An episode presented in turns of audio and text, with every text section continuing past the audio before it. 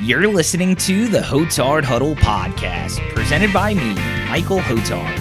Check it out as we dive into sports, movies, music, TV, and more. This is the Hotard Huddle podcast. Bringing in, it's time for the Hotard Huddle podcast. I'm your host, Michael Hotard, back for another episode, and joining me today is my buddy Brian Maurice who is a realtor based out of New Orleans. So we're going to dive into some real estate, um, kind of talk about what he does. He's a man of many hats. He's also a singer, you know, like Jimmy's brother from Scottsdale. and, uh, you know, Brian, you used to be a teacher. So you've kind of done a, several things, kind of like me, I guess, in a sense of just kind of switching careers, changing, changing it up since you've left good old uh, Louisiana State University. Go Tigers. Go Tigers. But nah, man, I'm happy to have you on, and uh, you know, I'm excited to talk with you. You and I have known each other for shit, dude, forever and a day. Used to ride the same bus. Used to bicker at each other when we were like six, but you know, those were the glory days. um, but no, man. Um well, starting it off, you know, just kind of tell people a little bit about what you're doing now with uh, with EXP and you know what you got going on with real estate. Yeah, so it's been a, a pretty wild ride. Um, after leaving teaching, it was something that um, you know I just wanted to make a leap for my family, be a little more, um, let a little more of my imagination kind of fly, and uh, real estate's allowed me to do that. It's become a a vehicle for me to to meet more people, make more connections, and um, you know, kind of serve my community a little a little more as well. Uh, so it's it's been fun, and uh, of course, you know, besides the buying and selling, um, I have some partners that we we also buy real estate ourselves, and we've been taking more projects on to um, you know flips and investments and things like that, and we got a lot of a lot of projects in the works that we'll uh, we'll probably eventually get to. Such is life. It's a lot of hurry up and wait. But um, for you specifically, now you focus uh, pretty much on the GNO for the most part. You you kind of tap you're tapped into Metairie, New Orleans, Destrehan to some degree. So. Um, you know, as far as getting into real estate, what was kind of the biggest hurdle or maybe fear for you leaving a career such as teaching? Uh, well, yeah, leaving when I did was a, a, a pretty wild time. Uh, Peyton was, I think, three or four months old, and um, I don't know something. I'm a, I'm like a real gut feeling person when I feel something that that's right. So it was it was kind of weird. The last day of school, I don't I don't think even Christy knew that I was gonna gonna hang it up, but we we had talked about it, and um, it just seemed like the right time and the right right opportunity. Everything was it was sort of aligning, and um, for events that would happen later, it, it it was certainly the right choice, and and um, I'm I'm happy happy doing what I'm doing for sure. Well, one of the things you and I always kind of talk about, uh, because both of us work in careers where we have flexibility with our schedule. We're not confined to an office or a desk for eight hours a day. Um, but one of the dynamics that you and I always kind of talk about is the fact that, okay, well, you kind of got to stay on top of yourself because there are days where it's just like, ah, Next thing you know, you're looking at the clock. It's twelve o'clock, and you're like, "Oh, I'm a bum. I didn't do shit today." Yes, it's the it's like the greatest part of being in the commission based, you know, and it's also the worst part because you have to keep yourself in check if you're. And I'm uh, I'm a person that's all over the place all the time. So, uh, if I my wife will be like, uh, Brian, what are you doing? Like I just asked you to do this, and I'm, you know, I'm in another room, but um, yeah, you know, it's it's beautiful that on on some days you can say, you know what, I I just want to go do something for myself today. But um, as long as you devote a certain amount of time per day to um, you know lead generating, as as you know, then uh, the rest kind of takes care of itself. Yeah. Now with with you guys, so EXP, there's it's you along with several other people that are on y'all's real estate team now you know, one of the things you and I kind of talk about is you're actively sort of seeking more and uh, to get people to join the team and stuff like that. So, kind of what's that process been like? You know, as far as building and expanding y'all's team with EXP. Yeah, it's a very uh, it's a very interesting brokerage. Uh, it doesn't really function like any other. It's it's nationwide. It's actually in several different countries now. So in the UK and in Australia, New Zealand, those those areas. So um, it's branching out. But the, but the fact is, it's one brokerage under one umbrella. So you could be licensed in many states, but you fall under one brokerage, one cap. Um, and it's all cloud based. It's something that I, we're seeing so many industries move towards, is where um, you know the connection, the connectability. It's no longer you're no longer confined to your own backyard now. You can make connections in other places and, and build your business in other places, as we've done. Our team now is in, uh, I believe, five different states. Um, so we're we're branching out. We're growing the team. We're we're trying to build um, a network of you know trusted individuals that that go as far as you know as it allows us. Because we all know someone who we just spoke the other day how you know well i don't i don't know if i should say about you moving to oh yeah it's fine.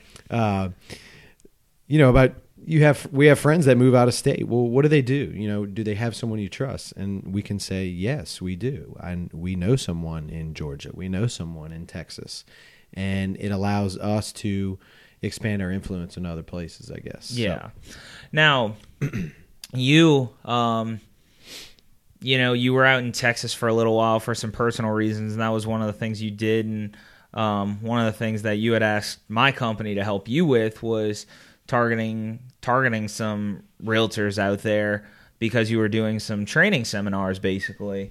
So um you know, you were hosting these these luncheons where mm-hmm. basically mm-hmm. they would just come in and you'd explain to them what EXP does and you wound up having a good turnout. So um you know, just kind of talk a little bit about that and you know, I guess from a standpoint of kind of seizing that opportunity because I know you had said, well, if I'm going to be out there, I might as well do some work and try to make something of this. So yeah, it, it was a, a, unique situation where um, you know real estate doesn't normally work that way. Once you stop, uh, if you stop working, those checks start. You know they stop coming in, and so you have to constantly be be generating new business. But uh, yeah, my company offers the opportunity to generate business outside of just buying and selling homes. So when we were in Houston for for six weeks, suddenly I turned to expanding the team, and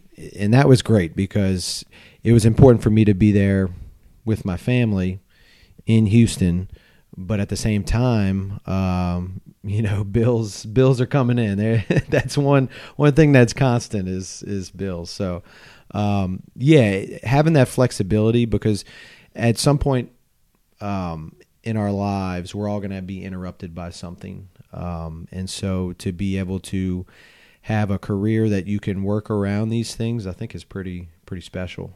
Absolutely, man. I mean, you know, um, with with my business is with the marketing and being able to work from home, being able to have that flexibility flexibility that you're kind of talking about. I mean, you know, you know as well as I do, in in your situation, you know, you've obviously had some hurdles you've had to overcome.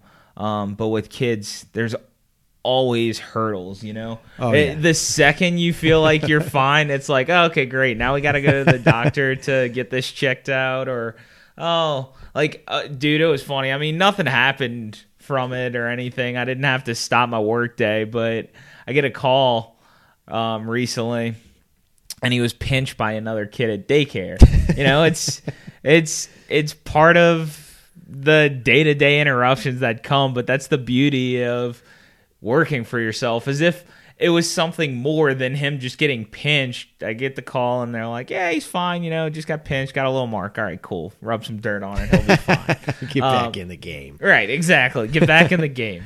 But you know, if if something is more serious, you have that that ability to just be like, "All right, well, this can wait till tomorrow. Let me go take care of this instead of having someone breathe down your neck and just scream like, "No, you can't do that," or "You can't do this." Yeah, it's So- it's never mind the instability of everyone's lives, but when you had a kid, a kid's the wild card. oh, know? without a doubt. you never know what you're gonna get there, but but it's it's the best part about having a kid as well too, because oh, no doubt. the things that they come up with are just uh, dude it's something different every single day man they um you know they get in these habits and get in these little phrases like one of the things that cracks me up about finn is he um he likes to use the word actually like he'll he'll say he'll, he'll point to one something he'll be like oh fruit snacks actually i'm like wrong context, buddy. I'm like, what?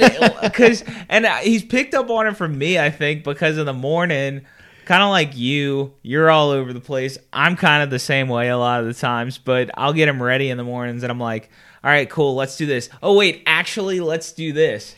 So now because I'm saying that, I mean, he's just basically Oh, they- copying off me, and They dude, pick up every little thing you say and do, and you, you gotta you gotta watch yourself, especially at this age. I said, I think I said what the hell in front of him last night, and he starts saying what the, but he didn't finish it. And I just looked at Melissa, and we both just got that wide eyed look of, oh shit, here we go. Got to get that filter on for Right. sure.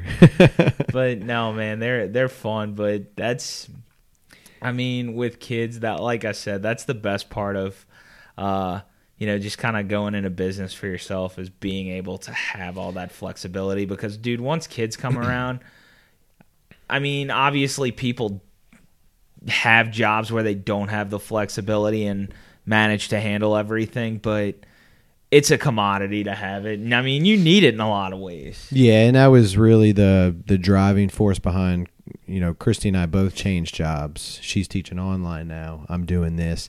The driving force was when we had Peyton. We wanted um, more time with her and and then more money to do things. Yeah. You know, it, was- it was a driving factor.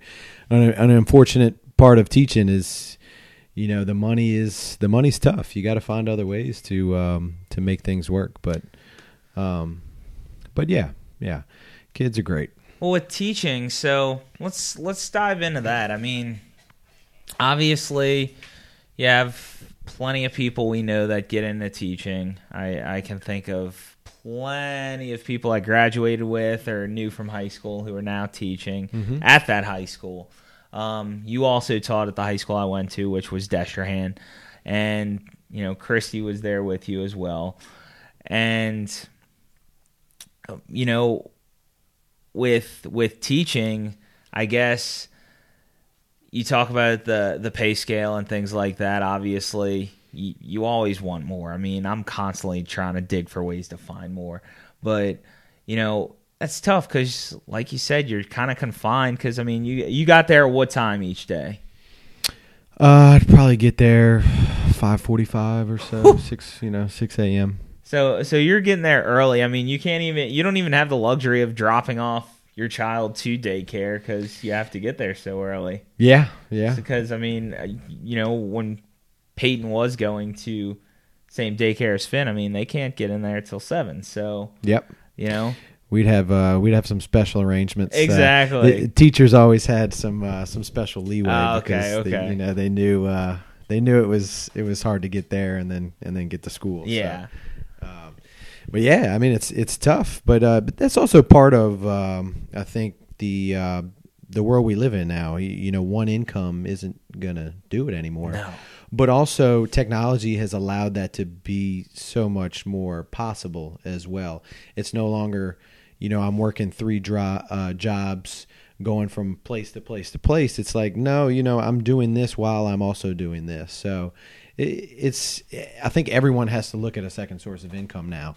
But there's plenty of things that are very possible to do with, with minimal time as well. yeah, yeah, and I think that's the biggest thing. Is just kind of maximizing that time too, and figuring it out. Like I was saying a second ago, I mean, I constantly try to dig for ways that I can possibly make more. In fact, you know, I just um, I had an interview.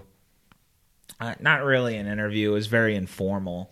It was more just a pitch of, "Hey, here's what we got. you know, is it something trying to figure out if it's something that's feasible and if it's not and it wasn't, but um long story short, one of one of uh, Melissa's old high school teachers, also her neighbor, put in a word for me for with someone who works for a company that does a lot of commission based work, mm-hmm. and get the call. You know, they tell me a little bit about the company, what it is, stuff like that, and it was it was good, but you know. It, it would have had to dedicate 60 hours a week to grow the business. And it's like, all right, well, yeah, Right. I already have another business I'm trying to grow, so it's not feasible. But it's it's keeping those options open because you know like you said you kind of need that second source of income now i mean you know making between 80 to 100,000 isn't getting you very far in this day and age at least not what it was 20 30 40 years ago yeah but I, th- I think as you get older the the most important thing you realize is is your time you yeah know? your time is just so valuable time with your family time to you know, do the things you want to do, and uh, money helps you get there. Oh, without a doubt. Without a doubt. but uh, but you know, you, you got to be flexible and. And uh, you know, teaching was wonderful. It, it, really was one of the greatest experiences of my life. Um, you know, every day I spent at Destrehan. De- Destrehan was a family to me, and, and, still is a family to me. All those people I still stay in regular touch with. Um, they become a lot of clients now, actually, for me. Um, and uh, I try to go back and I try to get back when I can and um, but that was you know a, a teaching job where I kind of made time work as well is is kind of when I started to get into real estate. You know, Christy and I bought our first house. It was a foreclosure. We um, we decided to live in it for two years as we slowly fixed it up and and sold it and you know made a made a nice profit on it and it was kind of like okay let's let's do this again you know and so my summers off of teaching became what's the next project?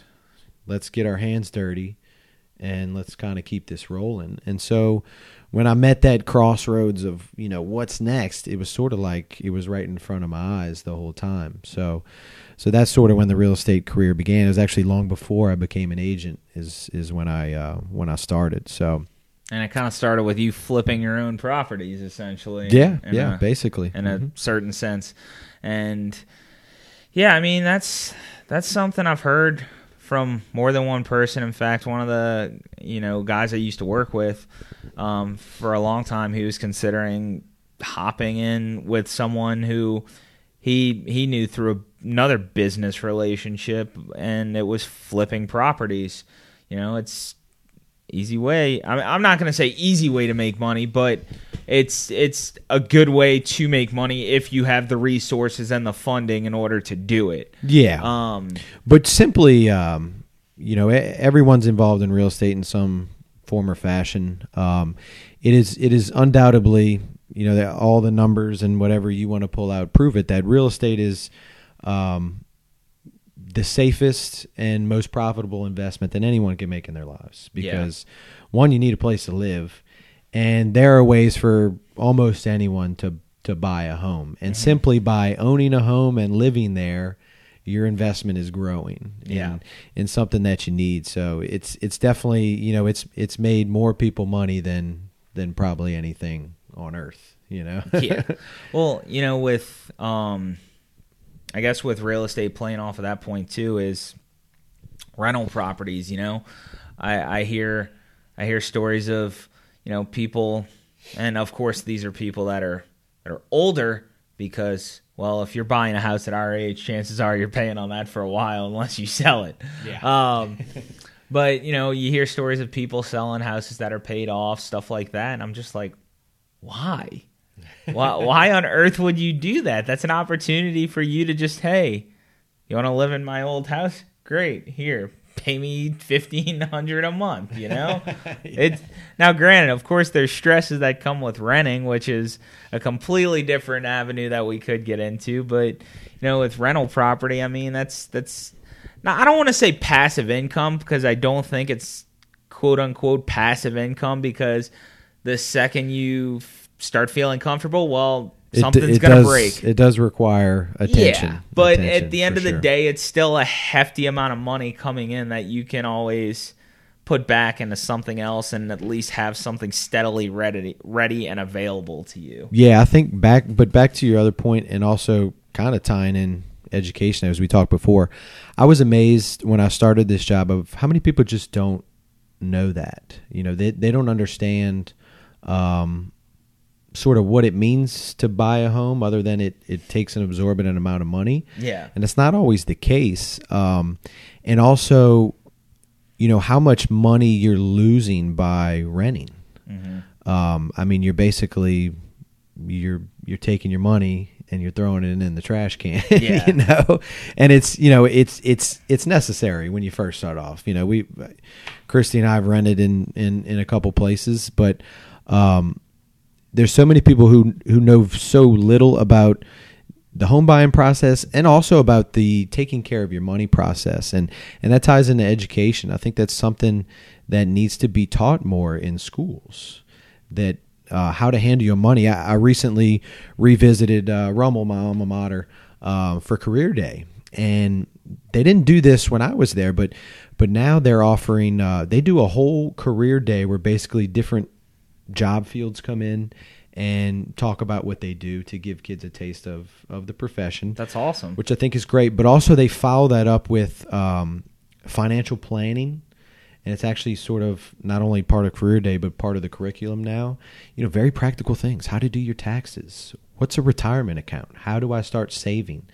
Um, does um, you know leaving your money the old you know the old adage save your money get a savings put it in the account that actually is very ineffective you need to fi- you need to find ways to put your money to work for you uh, because if you just leave it in a savings account you know people have older people have fifty hundred thousand dollars maybe even more that's sitting in a savings account they're actually losing money by just leaving it there and not putting it to work. You know, your inflation is outpacing the the interest that they're getting on their uh, their money. So it's it's uh, I'd like to see more of that being taught in in schools at the high school level, so that these kids are ready. Because uh, I, I talk to so many people even our age, and they don't they don't understand um, just the very basics of of doing that. So yeah, you know, it's Well, I mean, on one hand, too, you know, because this is uh, obviously getting into the realm of education and talking about what should be taught in schools and stuff like that.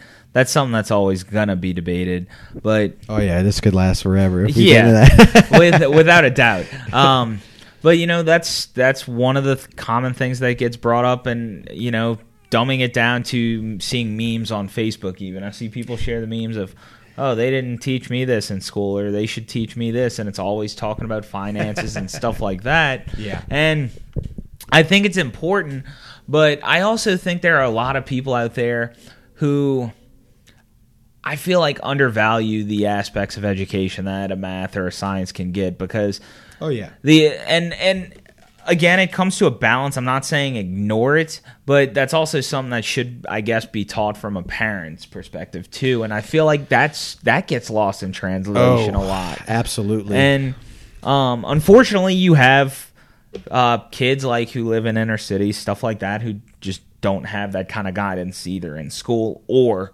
at home, and that's the tough part. That's who gets left behind a lot of these times.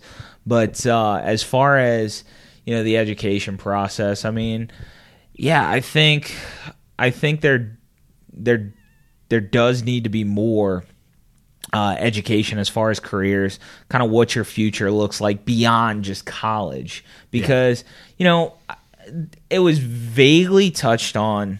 I can remember when I was in school, it was all about college, college, college. And, you know, I, and I think one of the shifts you're going to see now, too, because of how many of us went to college, is you're going to see a lot more of the other generations bypassing college, getting Yeah. into business Oh, yeah. earlier. oh yeah, Uh, it's you're- happening already. yeah, for sure. Just because it's, you know, how many of us wasted so much money? I mean, I I I have student loan debt out the ass for a degree that well I'm using for a personal blog. yeah. Well, well, my job, for instance, doesn't require a college degree. You Yeah. have um, you have high producing agents in New Orleans and beyond making a million dollars a year, and they never went to college. Yeah. And Uh, but no, I, I don't discount the fact of the things you gain. Like you said, it's all it's it's all about a balance. You know, Well- all the things they teach. Um, there's there's never going to be this perfect education system where we plug a kid in, they come out the other end a you know a genius. It doesn't work that way. You you kind of nailed it with the the parental involvement. A lot of mm-hmm. it just raise your kid to be a decent human being, and the rest kind of takes Yeah. care of itself. Well, with education specifically, too, it's you know eh, people rail all the time, and I'm guilty of this. I've done this. I did it in school. Oh, I don't need math. Like, I, I, what do I need that for? What do I need trigonometry for? Yeah. But the reality is, these these different fields of subject. I mean, what it does is it allows students and kids to begin critical thinking skills, and I think that's such a lost form of uh, form of thinking in today's society. People want everything kind of handed to them on a silver platter. They don't do the research. They don't know how to look at something that's abstract. And this this devolves into you know business, politics, everything. There's Every nothing aspect of your black and white. You know, you have to be able to look at something and say, you know, okay, maybe it's this way, but it's also this way. So where do we find the middle ground here? And Yeah. that's essentially what the education process. That's a is. That's a lost start these days. But oh yeah, that's something I I, I preach to my kids on a daily basis. It's it's not necessarily about what you're going to use this you know use this material for. It's more about life is going to present you every day with things that you don't want to do. Mm-hmm. You know, so right now. Your life is as simple as I don't want to go to math class and I don't want to do this. But later on, it's going to be something I don't want to do my taxes. I don't Yeah. want to balance my checkbook, you know. But so life is filled with those things. But at the end of the day, you got to figure it out. Yeah. And and education gives you the um, you know, the tools to figure it out, and and then the the opportunities that will pre- present themselves because Now- of that. Now you, uh, for you, as far as education goes, you taught science, correct? I did. Yes. Yeah. And you used to do your. Uh, I had a history little- degree, a Okay, minor in okay. science, but I wound up teaching science, and uh, science is just a, a love of. It's always been a love of mine too. I actually, Okay. uh, I started out in the in the medical field in in college, actually, so it was always something that highly interests me. So it, it was not a, um, it wasn't a punishment. Yeah. I had a blast. Well, now you used to do because I used to see the videos pop up, and a little backstory here. So Brian and I, you know, went to grammar school together, and we're friends back then. Once I left that school, kind of lost touch.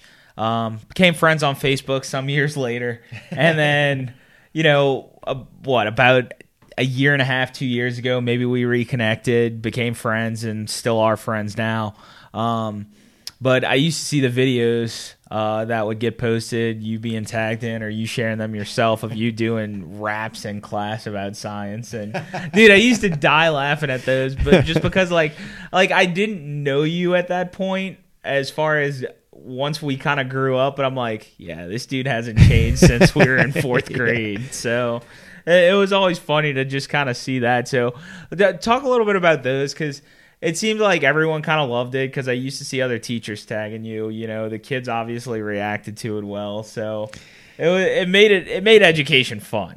yeah, you know, I, I I tried to make it fun every day, but but ultimately it was a way to connect with them. You know, you have to um, before you teach anything, you have to connect with these kids on a on a on a personal level. You know, you need to you need to understand them, and you need to um, convey to them that you you care, and sometimes that implies uh, using uh, some unconventional methods. And uh, yeah, there was all sorts of things I tried. Um, you know, rapping was one. I, I tried to do one for every test, and I'd include the material. And some of the kids were like, "Man, you know, I would get this stuck in my head, and on the test, here I am."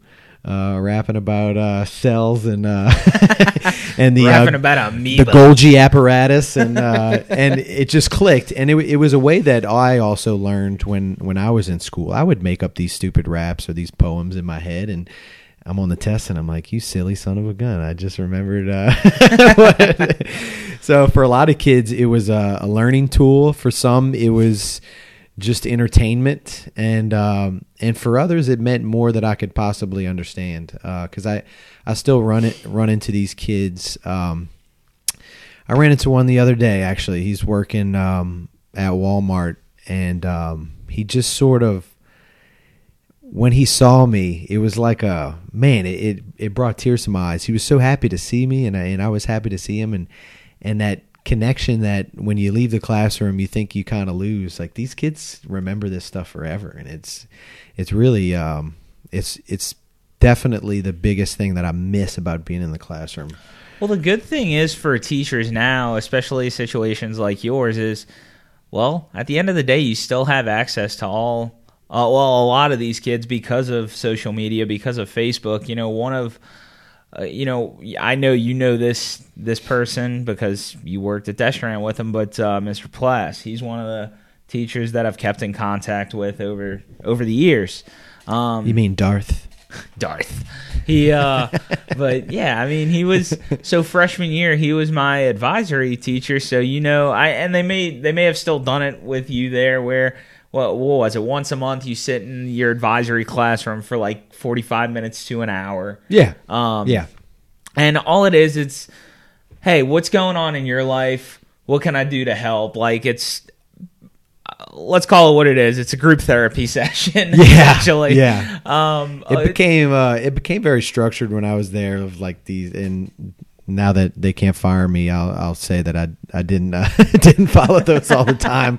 it was more of a yeah, like a group therapy, it just sort of checking in with them and uh, you know what's going on with your life, like what what challenges are y'all facing, and and it, it took a while to get them to actually talk, but you know by the end they they really start opening up and well yeah, I mean when you're going once a month, you know yeah, because you're at least when I was there, you were with a lot of people whose last name started with the same letter because they did it in alphabetical order. Mm-hmm. Um, so, so I'm, I'm sitting there with some people I knew, some people I didn't. But by the end of you know the school year, when would have the little parties and stuff like that, like we're all bullshitting, having a good time, and you know it's it was a good distressor. I mean, that's a that's another tough part, I guess, of uh actually, I, will rephrase that. I don't think it's a tough part, but it's something to be mindful of too when when you're an adult dealing with teenagers. Is you know one of the things that kind of drives me nuts, and I'm sure I'm going to be guilty of this one day with my children when they're teenagers, but devaluing their problems yes. and being like, "Well, it's not that bad." To a 17 year old, yeah, their girlfriend fighting with them is bad. Them getting an F on a test is bad. It's like us missing a home payment. Like the, the perfect uh, analogy to this would be um, I don't know if you've listened to you know I know you're a fan of Bill Burr as well. Yeah, he said um, he said he saw this. The sketch started with a kid lost his balloon, started crying, and the parent said, "You know, quit crying. It's just a balloon." and it's like to equate that to a child, it was like uh, or to an adult is like I just tied this balloon to your wallet and it just started zipping up into the skies. And you're like oh my god my wallet! But it is it's it's the things that seem you know meaningless to you they you forget. You forget being in their shoes sometimes.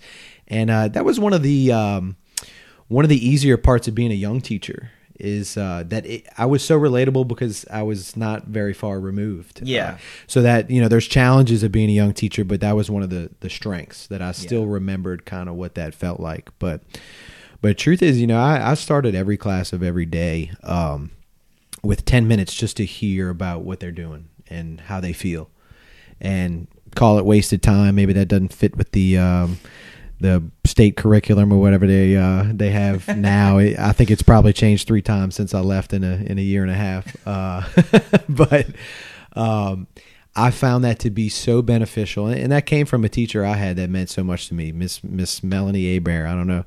Um, she would always take time or make time to hear about what we say, even yeah. even if we had like some grievances with something going on at school. It was like okay, what do you think about it? And then she would listen. You know, she would take you seriously. And I and I think to a kid that age, that is everything. They want to be taken seriously. Well, and I think that goes beyond kids that age too, just because the teachers you remember are the ones who took you seriously, are Yeah. the ones who would actually give a shit and listen. You know, I could, I I can go through, you know, pretty much year by year since first grade and tell you which teachers I respected, which teachers I didn't, which teachers I wouldn't have mind lighting on fire. Yeah. Um, and you know it was funny because uh, one of the teachers, and I won't I won't name drop for the sake of well not outing them, but one of the teachers in high school. And also won't say which subject because I think it'll be a dead giveaway to people that know or graduated with me. But this particular teacher was kind of known for being a hard ass. And when I find out I had that person, I'm like, great. It's also one of my poorest subjects in school. So I'm like, fuck. Double whammy. Yeah, exactly. So uh, I didn't get along with this teacher very well, and it eventually bowled over. Once I realized I was going to fail the class, it was I was just like, all right, whatever. Who cares? Chalk it up as an L. Like I'm just to go to class, whatever. Well, it kind of boiled over. So we used to do an exercise in the morning, um, and people used to always get answers from one another on this particular exercise because it was literally a participation grade. It was worth five points or whatever it was, and I got the answer from someone because I didn't I didn't know the answer. So teacher calls me out for cheating, and I'm just sitting in the back of the class. I'm like, oh, you mean the since we do this every freaking day in this class, and uh, you know the teacher gets pissed at me. Uh, it starts boiling over, and I don't even remember the context of what was said. And uh, I was like, whatever. So I wound up getting kicked out of class. Sends me to in school uh, suspension or detention, whatever the hell you call it. Um, and I go into the the portable building in the back of the school where they host it, and the person, the monitor over there. Those are ga- those are gone now, Mike. So Oh man, that's disappointing. Yeah, you that's that's disappointing. you can uh, let this painful memory. Uh, But I get in there, I get in the portable, and they're like, "Do you have any work?" No, my teacher didn't give me any. Well, go back and get some work. You're not just gonna come in here and sit. I don't think he's gonna do that, but I'll try. So I walk back, and when I told him what teacher was, the monitor's exact words were, "I'm so tired of this person," and said the name. I was like, "Geez." So I walk back uh, into a class. The teacher ignores me completely. I'm literally standing at the board while the teacher's writing on the board, just kind of staring at him like Baby Yoda, looking up at him like, "All right." So, and teacher eventually tells me get the hell out of class, so I'll leave. I go back and told the monitor what happened. I come back after. I came to apologize for the record. I came to apologize after the school day was up because you know I had an outburst. I called him an asshole in front of everybody when he sent me back to the. uh, oh, jeez, Mike. yeah. So I go to apologize to him, and he doesn't want to hear it. And I was like, "Nah, I was right. You are an asshole." and I walk out, and he follows me, and I see him run into uh, the administrative office, and uh, we wind up having a parent-teacher conference. that with my couldn't have ended well. And his response to them was, No, I'm the adult. You're the student. You should always respect me no matter what. And I just looked at him. I'm like, Nah, that's not how this works. With my parents right there. And uh, yeah, so I failed and we didn't like each other. and then whenever I graduated, he tried to shake my hand. I'm like, No, dude, get the fuck away.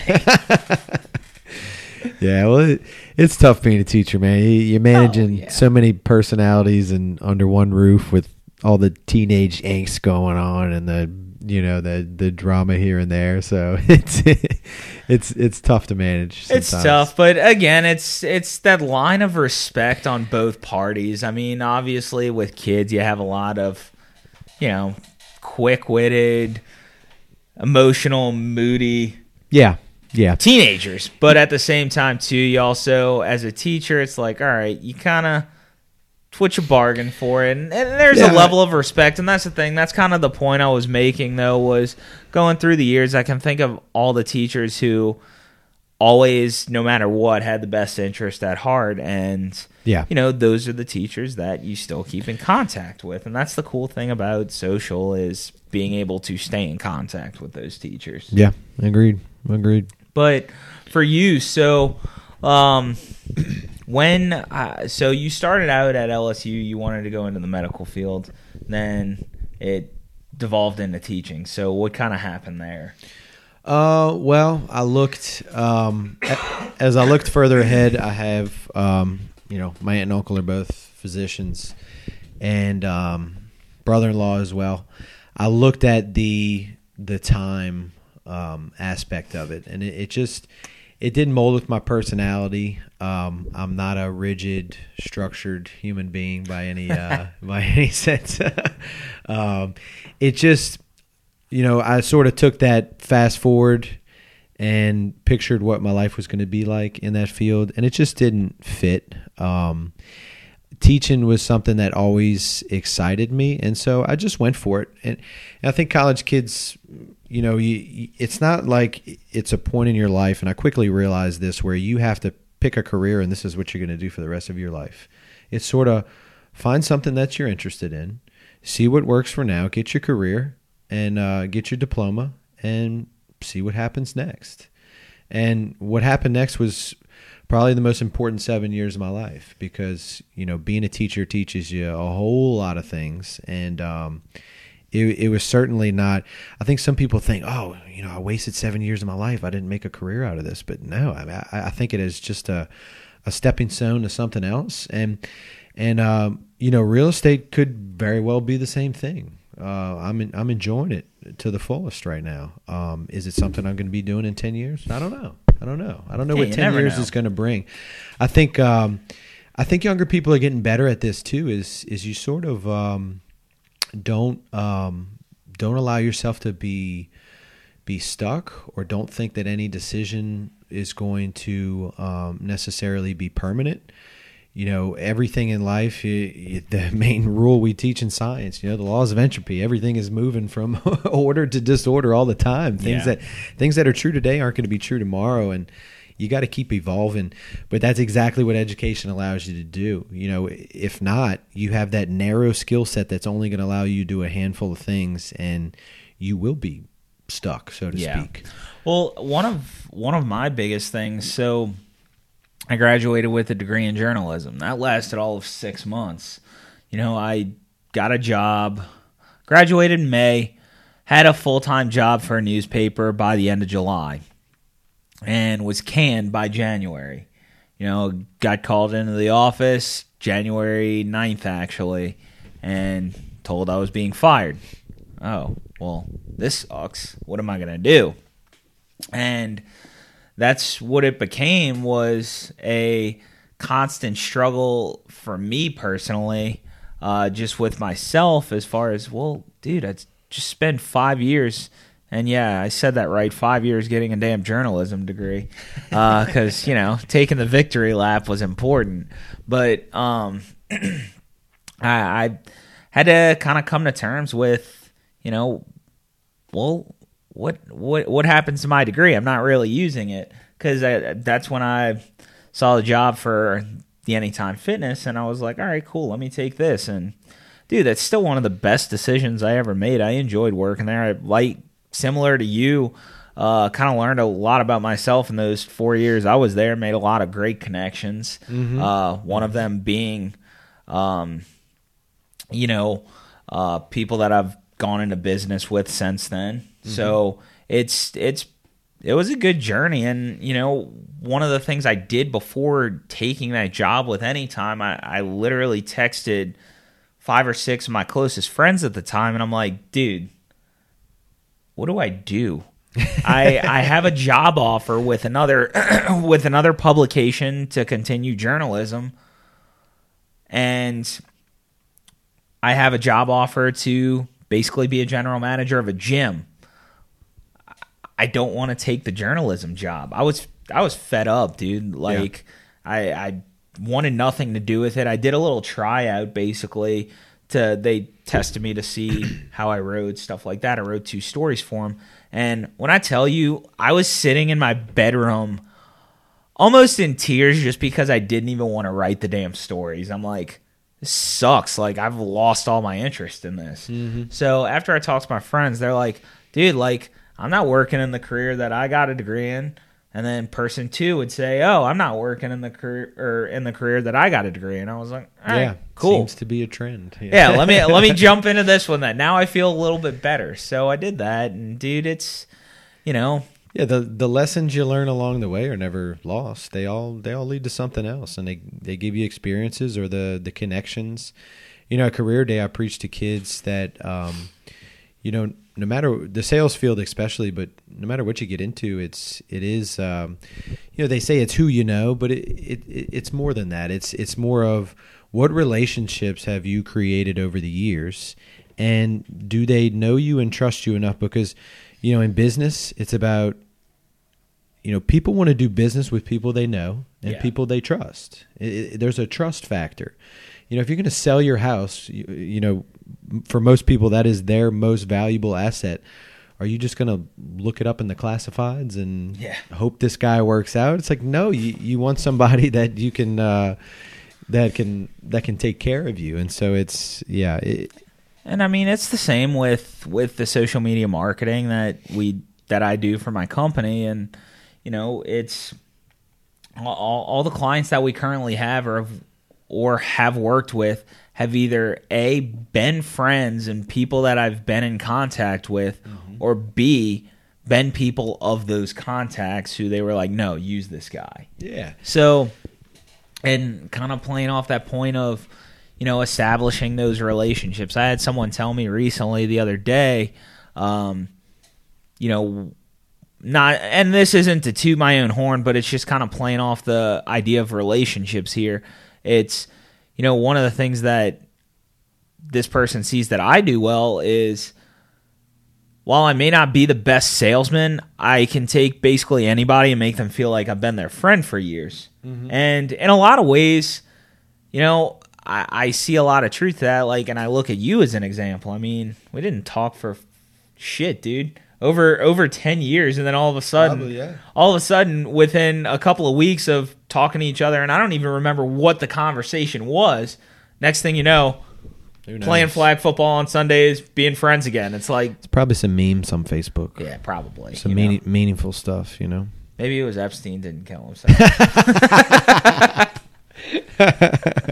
but no, man, it's uh, but the relationship aspect is such an undervalued part of building a business. It's Yeah, and I always hear this this saying drives me crazy. It's like you don't want to do you don't want to do business with family and friends. It's like that's the most backward thinking I could ever. Like, who else would you want to do business with? anyone You know? else is going to look out for old number 1. I mean, Yeah, because at the same time, when I pick up a client that I don't know, it, I'm also feeling sort of okay. I want to help this person, but what's this person think about me? You know, or Yeah. are they going to be this?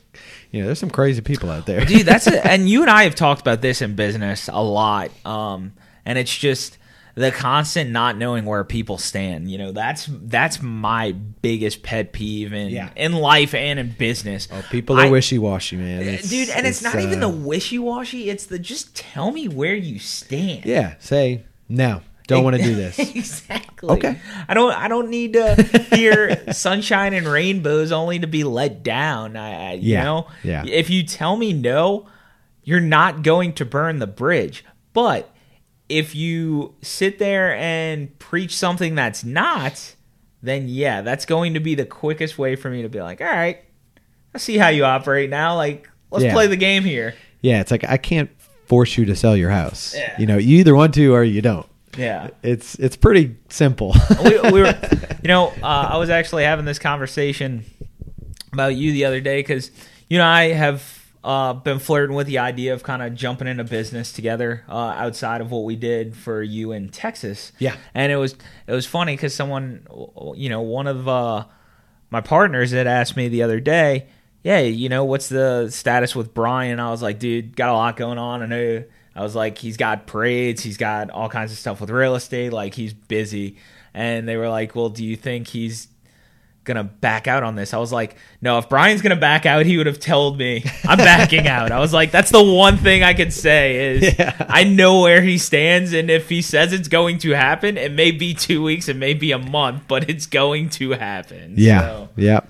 Yeah. um, but and you know, and that's all it is, dude. It's honesty, it's transparency. Like but it, you know, it's just it's part of the business, and it's Yeah. always always going to be. But but other than that, man, um, you know, uh, one thing I'd like to touch on since we haven't yet, we, uh, but you know, I mentioned at the beginning of this podcast, you're also a singer, so you have a band, and uh, me and my friends, right?